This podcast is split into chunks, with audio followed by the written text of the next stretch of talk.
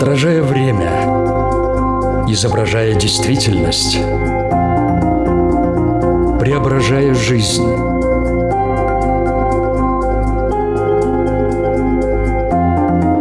Форма выражения. Программа о том, как мы проявляем себя в этом мире –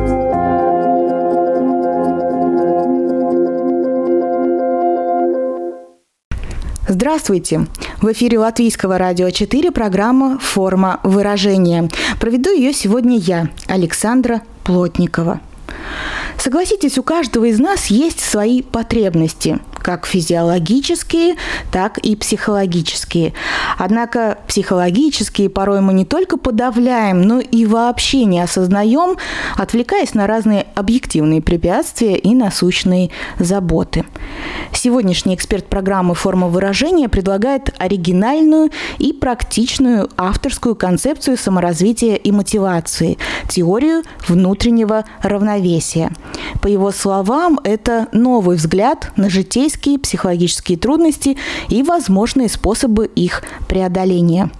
Что ж, давайте разбираться, какими могут быть психологические потребности, как определить, какая из них является доминирующей конкретно для вас, и почему незнание этого может вполне быть корнем всех проблем. Ответы на эти вопросы искал, нашел и даже написал об этом книгу психолог Роман Тимофеев. Здравствуйте. Здравствуйте. Форма выражения. Роман, в своей книге вы определили шесть основных психологических потребностей. Почему шесть и какие они? Назовите, пожалуйста. Ну, есть такой э, короткий ответ на вопрос, есть длинный ответ на вопрос. Короткий просто потому, что это вот, пирамида масла, если вы слышали, такая штука есть. Вот эти потребности, они взяты оттуда все. Да, это комфорт, безопасность, принадлежность, а, самоуважение, осмысленность и самореализация. Это вот такой короткий ответ на вопрос. А длинный, он чуть-чуть более там сложный про то, как эта вся теория формулировалась по ходу, по ходу практики моей, потому что э, когда я с людьми начал работать много лет назад, я очень хорошо увидел сразу, что люди очень хорошо говорят очень легко и очень много о том, что не так. Вот это не так, то не так, вот это могло бы быть по-другому. И они очень плохо говорят о том, э, что для них хорошо или чего они хотят, чего они ищут. В какой-то момент я просто для того, чтобы найти для себя какую-то точку опоры, я начал их спрашивать, а что для вас важно? А когда вы чувствовали себя хорошо, это как выглядит? И люди начали это описывать, описывали они это с большим трудом, потому что когда человек находится в стрессовом состоянии, ему довольно сложно переключиться и вспоминать какие-то приятные эпизоды из жизни. В какой-то момент я заметил, что и в своих жалобах, и в описании этих моментов счастья они описывают моменты, которые, особенно, кстати, в жалобах, они очень похожи на детей в определенном возрасте. Говорю со взрослыми, и вдруг я слышу, что вот этот образ мысли, он характерен там, для ребенка лет трех. Приходит ко мне, не знаю, хирург, там, востребованный, и он мне, например, рассказывает эпизод о том, как он, значит, пропустил свой самолет, э, когда летал на конференцию. Там вот утром он шел, значит, по городу, и вот э, повернул направо-налево, там еще направо-налево, и вот заблудился. А заблудивший, значит, вдруг увидел какой-то бар, где оказалось много замечательных людей, с которыми они начали выпивать, общаться, и время пролетело. Вместо того, чтобы действовать в этот момент как взрослый рациональный человек, вдруг он увидел что-то интересненькое, и он там, значит, развлекался, и ой, и самолет пролетел мимо. И я понимаю, что вот на самом деле это сейчас не, не взрослый говорит, это говорит ребенок внутри человека. И я начал это отслеживать и начал э, задавать специальные вопросы людям, как, чтобы перевести уровень диалога немножко да, на, э, на это. И стало как-то очень видно, что действительно люди, особенно когда им плохо, вот этот ход мысли, он очень напоминает ребенка в определенном возрасте. Потом уже я э, вдруг увидел, что на самом деле пирамида Маслоу, она описывает ход взросления именно детей, физиологические потребности. Это как раз то, что важно младенцу больше всего, да? Потом младенец подрастает, он вроде как комфорт может быть, ну, то есть, условно говоря, ребенок может взять бутылочку со стола и попить. Тодлер, да, который ползает, а младенец еще не может. Примерно там, ну, не знаю, там, с полутора, с двух лет до, до там, двух, до трех. Они очень активные, энергичные, они везде пытаются залезть, все, все везде там узнать, попробовать, потрогать. То есть вот в такой момент безопасность становится более важной. Потом следующий момент, который с детьми происходит там 5-6 лет, это вот бурное развитие речи, причем в первую очередь внутренней речи, когда ребенок начинает думать не вслух, а про себя думать. И в связи с этим там и речь усложняется очень сильно, и выход в школу происходит. И это вот как раз про принадлежность и любовь. Э, это вот как раз то, что у масла следующий этап. Дальше там, например, э, с детьми происходит то, что они очень конкурировать начинают, да, бороться за статус, появляется там внутренняя вот эта совесть такая, 8-9 лет примерно. Это то, что вот масло самоуважения называется. У подростков появляется абстрактное мышление, да, это то, что масло, масло называл э, смысл, поиски смыслов. Потом, соответственно, вот эти все вопросы, кто я и так далее, это вот то, что Масло назвал самоуважение. То есть я увидел, что вот эта лестница, которую Масло э, описывал, ну хотя он там лестницу не рисовал, он просто говорил там про иерархию потребностей, она на самом деле очень хорошо прикладывается к процессу развития детскому. Я, в общем, не видел, чтобы про это сильно в психологической литературе кто-то говорил. Вот когда я это увидел и почувствовал, что вот и, и взрослые, с которыми я разговариваю, они тоже все время из какого-то возраста как будто бы разговаривают со мной. Вот я начал это как-то копать, копать, и, и, и в конечном итоге сложилась такая вот концепция, то одна из потребностей у человека взрослого уже является ведущей, и, соответственно, если человек умеет ее удовлетворять, то обычно он и выглядит взрослым. А вот если не умеет, то он выглядит ребенком, причем ребенком в определенном возрасте. Вот как раз в том, в котором эта потребность впервые формируется. И это, в общем, вполне легко проследить на, на сессиях. Да, вы взяли за основу известную пирамиду. Авторская концепция, она заключается именно в том, что вы нашли вот эту доминирующую потребность, что она есть, и если она не удовлетворяется, то, соответственно, могут быть определенные проблемы. Да, именно так. Как определить, какая потребность является у человека доминирующей и какими качествами он наделен для ее удовлетворения? Понятно, что вопрос э, многогранный, это требуется индивидуальная работа с человеком, но тем не менее, если в общих чертах, какие схемы здесь работают? Если речь идет не о человеке, который у меня на сеансе, а, скажем, о какой-то тренинговом или таком просветительском формате, да, то самый простой способ это сесть и написать какой-то эпизод из своей жизни, такую автобиографическую маленькую заметку, там полстранички. Описать один конкретный эпизод, где я чувствовал себя максимально в состоянии, неважно, счастья, внутреннего равновесия, наполненности, вот где мне было максимально хорошо. Что происходило ну, снаружи, да, с точки зрения там, событий, и описать, что происходило внутри, почему это было для меня важно, какие смыслы я придавал, э, какое значение я придавал происходящему, что у меня в этот момент в голове происходило, какие эмоции были, почему это было важно.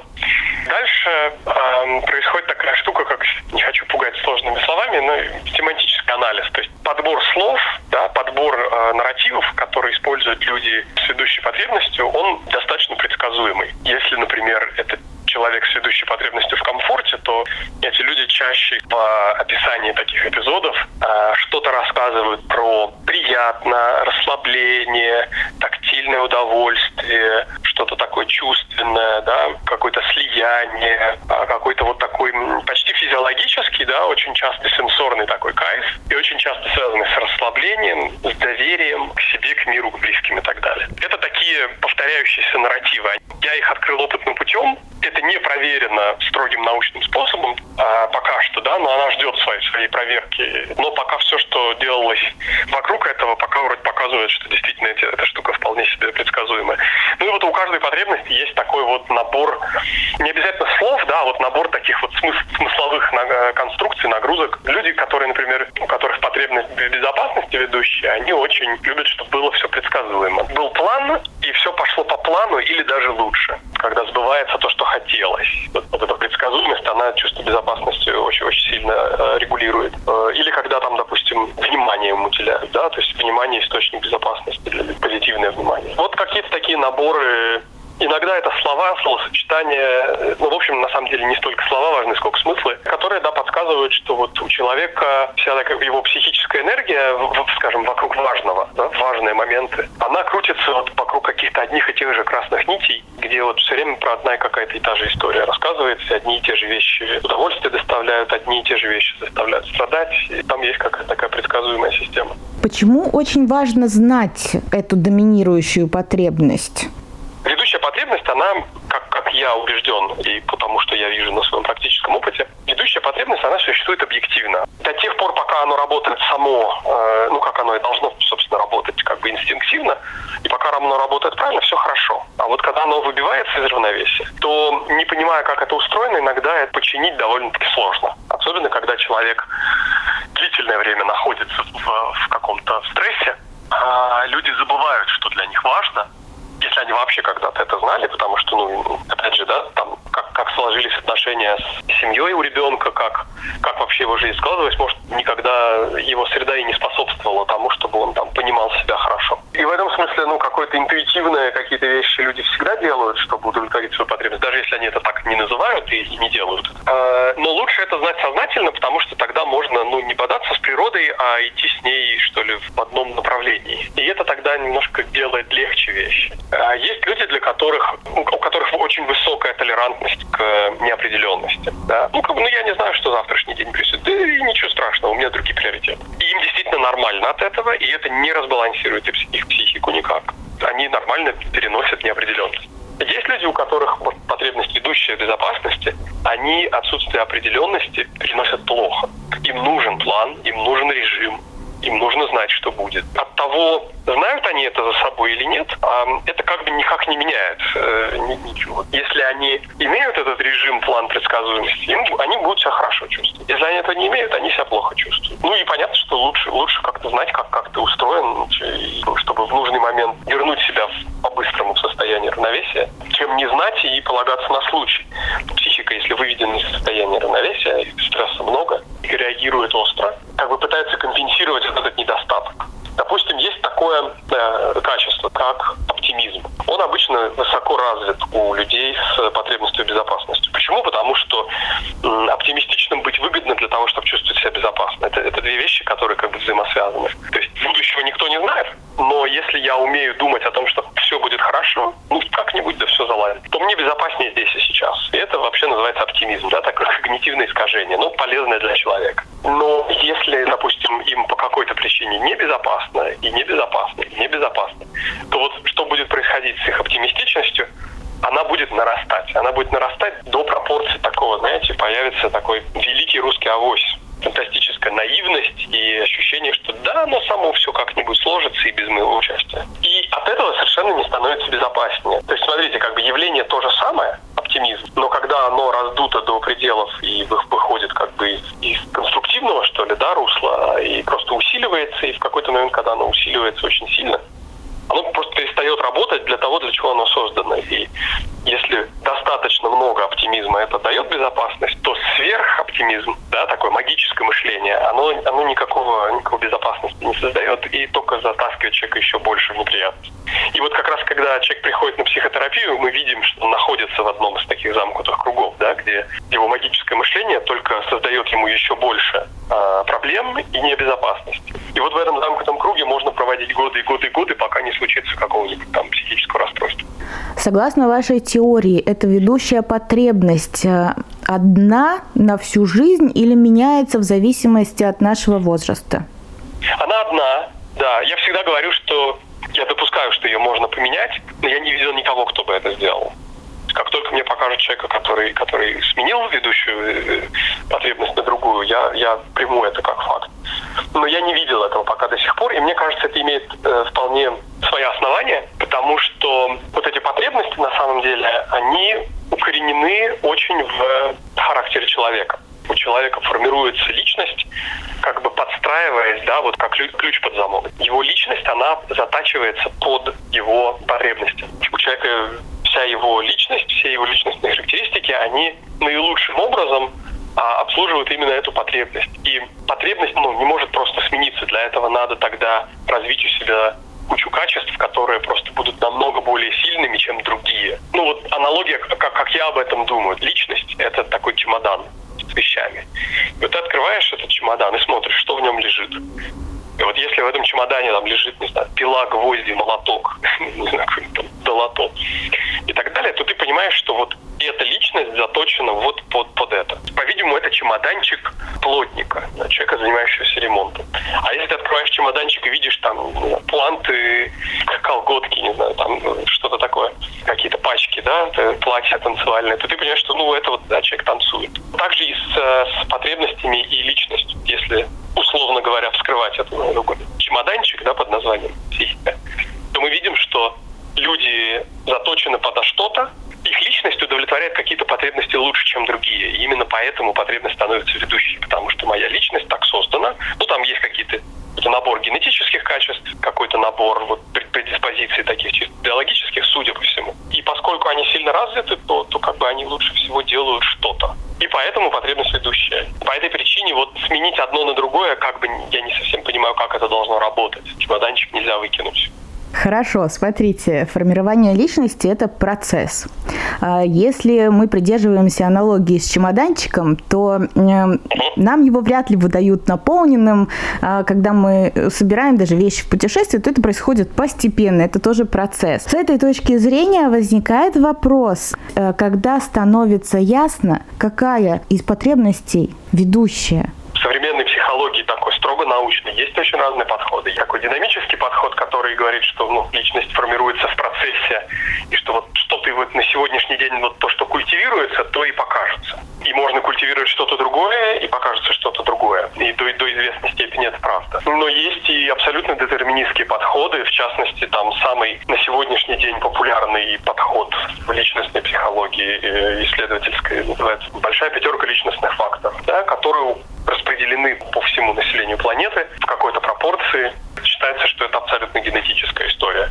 Ну, то есть она генетическая, потому что это личностные характеристики отражают эволюционный процесс. То есть мы, как люди, чего-то там годами и годами и годами пробовали.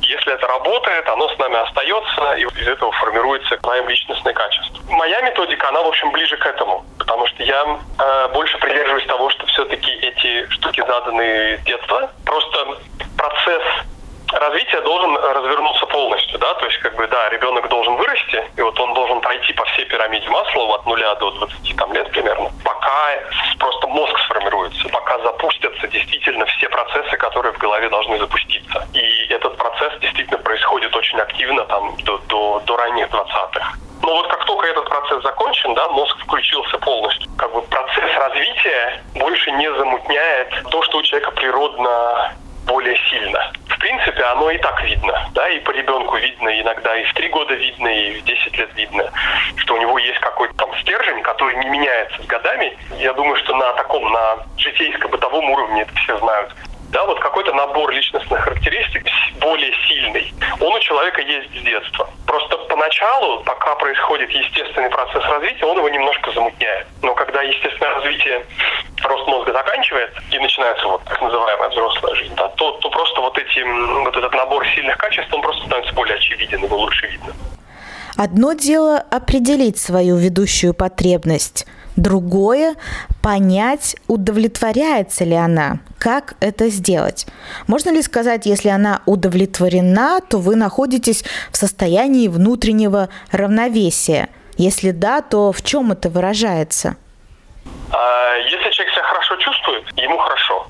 Это не за чей-то счет. Значит, наверное, со мной все в порядке. В этом смысле интуитивно ли или, или от какого-то знания, да, но, значит, я управляю своей жизнью и своей собой, и своей психикой, значит, достаточно успешно и эффективно, скажем так, да. Как бы основной признак того, что человек не находится в состоянии равновесия, то есть его потребности не удовлетворены, в том, что ну, плохо чувствует себя человек. У людей начинают развиваться симптомы разные. И вот как раз здесь э, очень важно, э, методика, о которой мы говорим, она, она очень интересна интересные ответы дает, потому что симптомы будут у людей разные, в зависимости от того, какая потребность не удовлетворена. Это не только симптоматика разная, это еще и лежащие в основе потребности совершенно вот фундаментально разные. И, ну, просто и в том, и в другом случае неудовлетворенные. Так что вот, э, отвечая на вопрос, как бы, опять-таки, если коротко, если суммировать, то если я себя хорошо чувствую, значит, мои потребности, скорее всего, удовлетворены. Если я себя чувствую плохо, значит, мои потребности, скорее всего, не удовлетворены. Потому что я, когда делаю индивидуальную терапию с людьми, да, то есть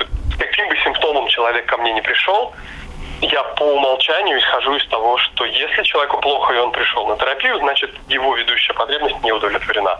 И моя задача ему помочь прежде всего найти э, эту, эту ведущую потребность, связать эту потребность с его состоянием, да, потому что люди обычно это не связывают.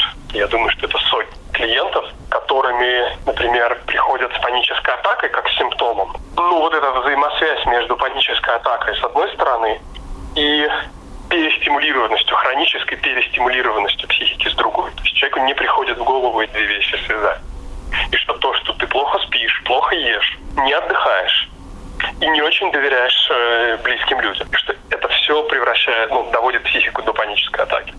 Эти вещи не очевидны. То есть работа терапевта в данном случае в том, чтобы помочь ему найти эту потребность, связать эту потребность с проблемами и не столько заниматься проблемами, сколько удовлетворить потребность, научить человека конструктивно и быстро удовлетворять свою основную потребность. И вдруг оказывается, что когда я свою потребность удовлетворяю, симптомы пропадают.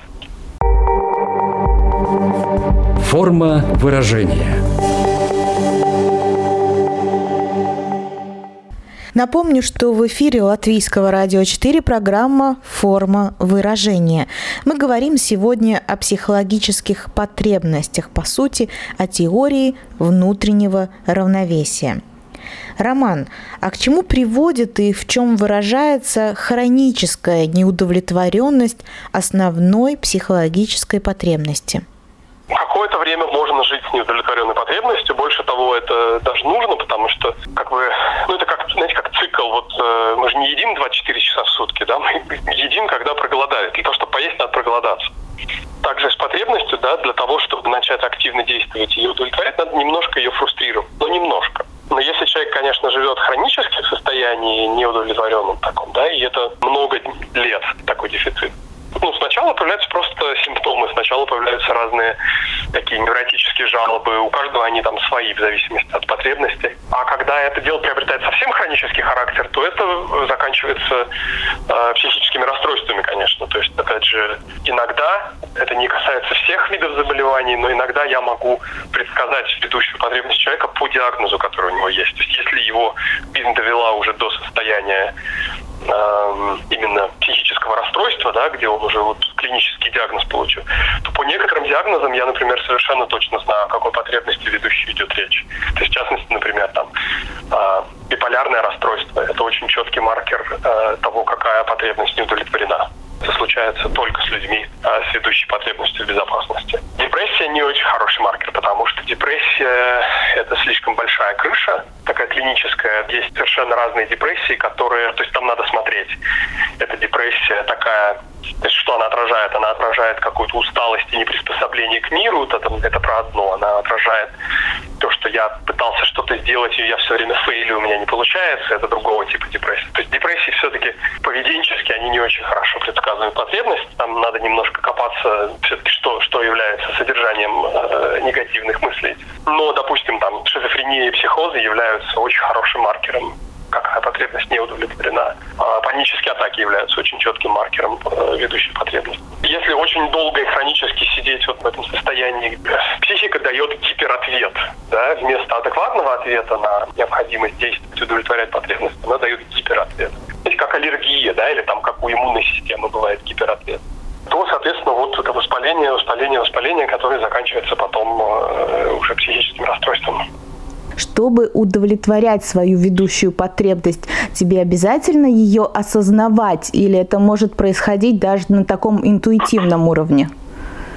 Это в основном происходит на интуитивном уровне. Если, если все хорошо, если, если человек, э, так, когда он рос и формировался, ему достаточно повезло с окружением ближайшим, что ему правильно показывали, да, именно показывали, как удовлетворять потребность, то, скорее всего, для него это и будет достаточно инстинктивно и интуитивно, там, возьмем потребность в принадлежности. Это важнейшая потребность. Если мои родители с ней поддерживали и сами хорошо умеют ее удовлетворять, то все равно нужны какие-то слова, как ребенку объяснить, как эту потребность удовлетворяет. Не только это моделировать поведенчески. Режим, например, да, если мы говорим про безопасность, он моделируется очень просто. Просто ребенка кладут вовремя спать, там, не дают ему сильно заводиться, вовремя его успокаивают, если у него истерика и так далее и тому подобное. Да, там, или если мы говорим про потребность в комфорте, ну просто не лежит ребенок подолгу там мокрый голодный, да, его берут на ручки, его прижимают к себе. Это такое поведенческое моделирование. Вот, а чем старше ребенок, тем больше нужно словесного моделирования, да, мне же надо объяснить ребенку, что там,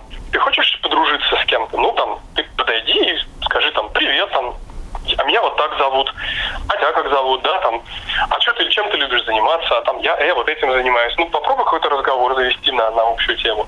Это вещи все-таки, которые не только моделируются, но еще и ну, через инструктаж передают. В этом смысле какие-то слова все равно с людьми остаются, и какое-то все-таки не совсем интуитивное, а, а вполне иногда осознанное понимание, что ну, для того, чтобы что-то получить, надо вот делать так, так, так. То есть это иногда люди вполне неплохо могут объяснить, зачем они какие-то вещи делают и почему. Просто для них это кажется элементарным, да, потому что это всегда работало. Но, честно вам скажу, таких людей меньшинство. В основном мы все боремся за то, чтобы хотя бы просто, ну, хотя бы минимально удовлетворить свою, свою ведущую потребность. Свою теорию вы называете также концепцией саморазвития и мотивации – Несколько слов об этом уже прозвучало, но я хочу попросить вас более детально объяснить, в чем здесь связь между ведущей потребностью и набором тех качеств, которые могут помочь человеку добиться поставленных целей. Теория внутреннего равновесия, она про несколько вещей. Она про она про детей, да, отчасти. Она про то, как в определенном возрасте на что сделать ставку. Да, в зависимости от возраста у ребенка определенная потребность будет на переднем плане, и на это нужно как бы сделать акцент, да, на это надо уделить чуть больше внимания. Она про взрослых. Про взрослых, э, скажем, про то, как просто взрослым, ну, как минимум не быть несчастными, не, не болеть психически.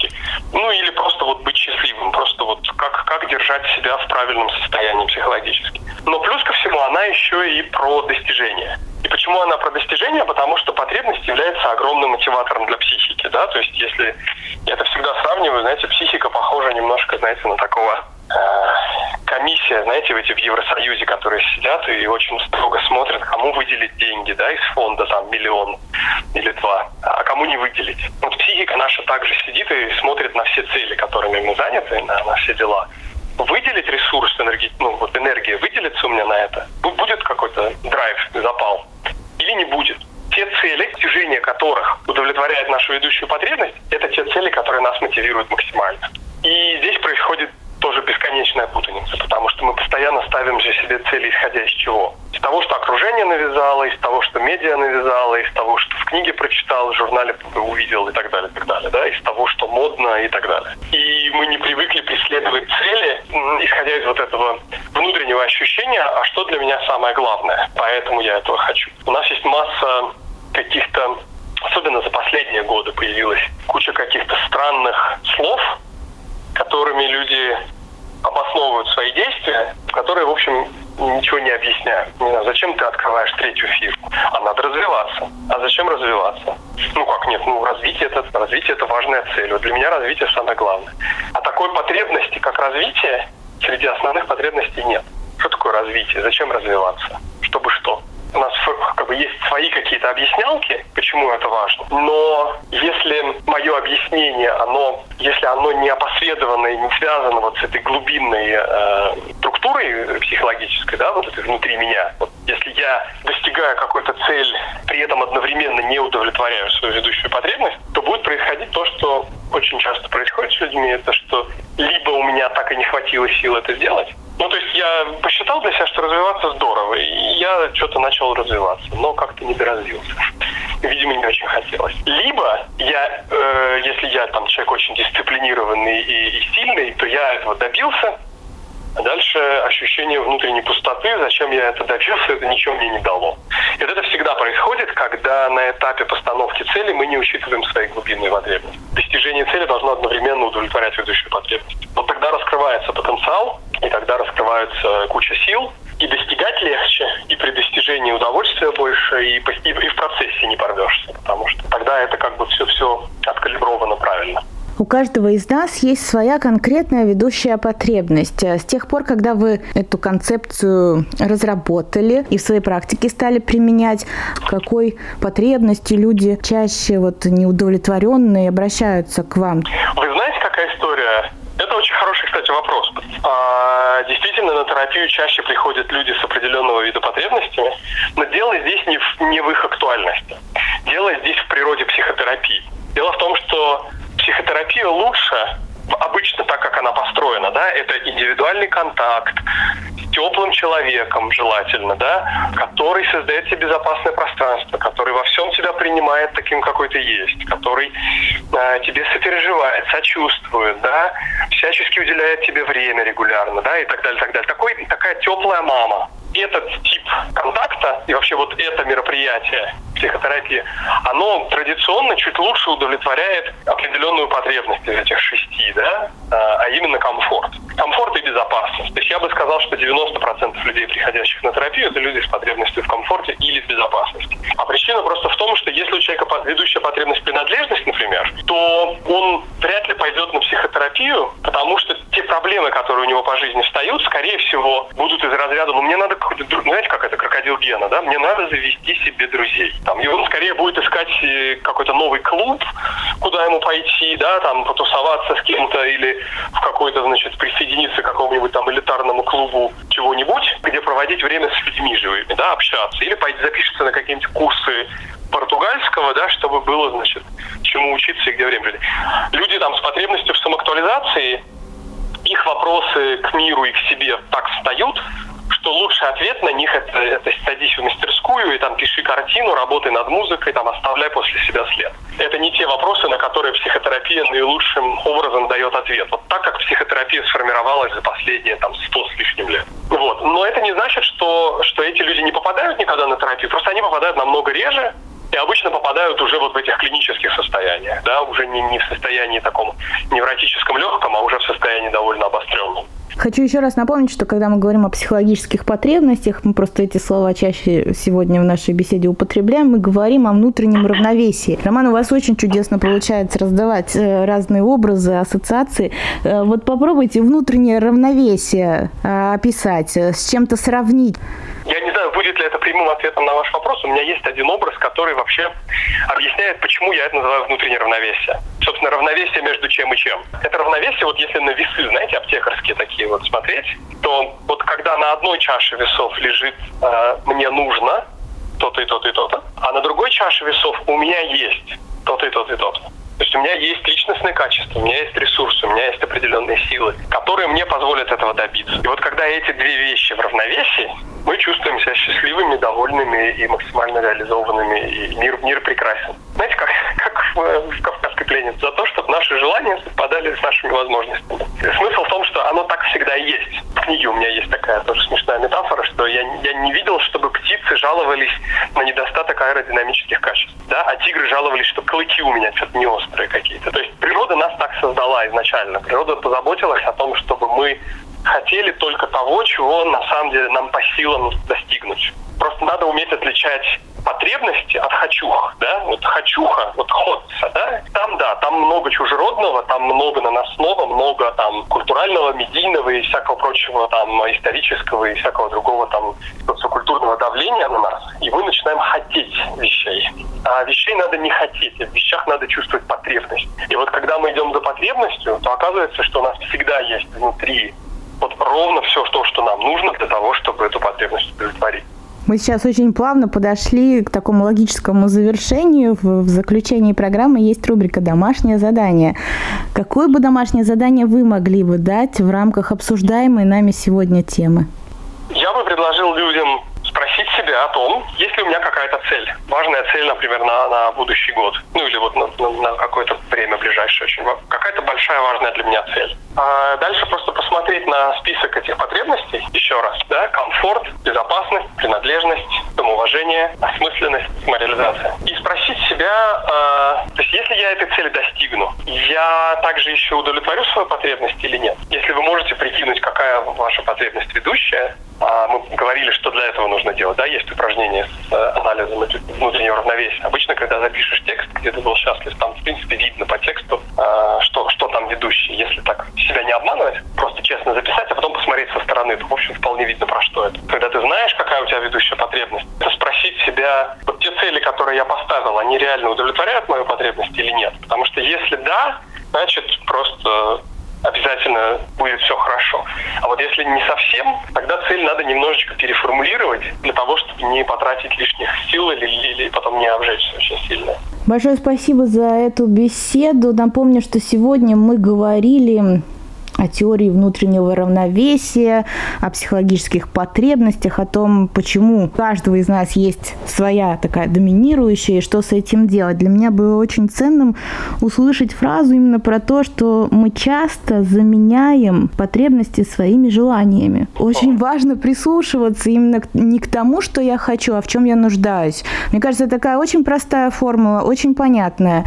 И поэтому, конечно же, было бы здорово, если бы многие сегодня действительно э, прислушались просто к себе. Ну, если будет возможность, выполнили домашнее задание, а еще лучше сели и вспомнили, когда они были счастливы, и, может быть, что-то действительно новое открыли для себя. Роман, спасибо вам большое за беседу. Спасибо вам. Напомню, что сегодня в эфире Латвийского радио 4 мы говорили с психологом Романом Тимофеевым. Я, Александра Плотникова, прощаюсь с вами до следующей среды. Пока. Отражая время, изображая действительность, преображая жизнь.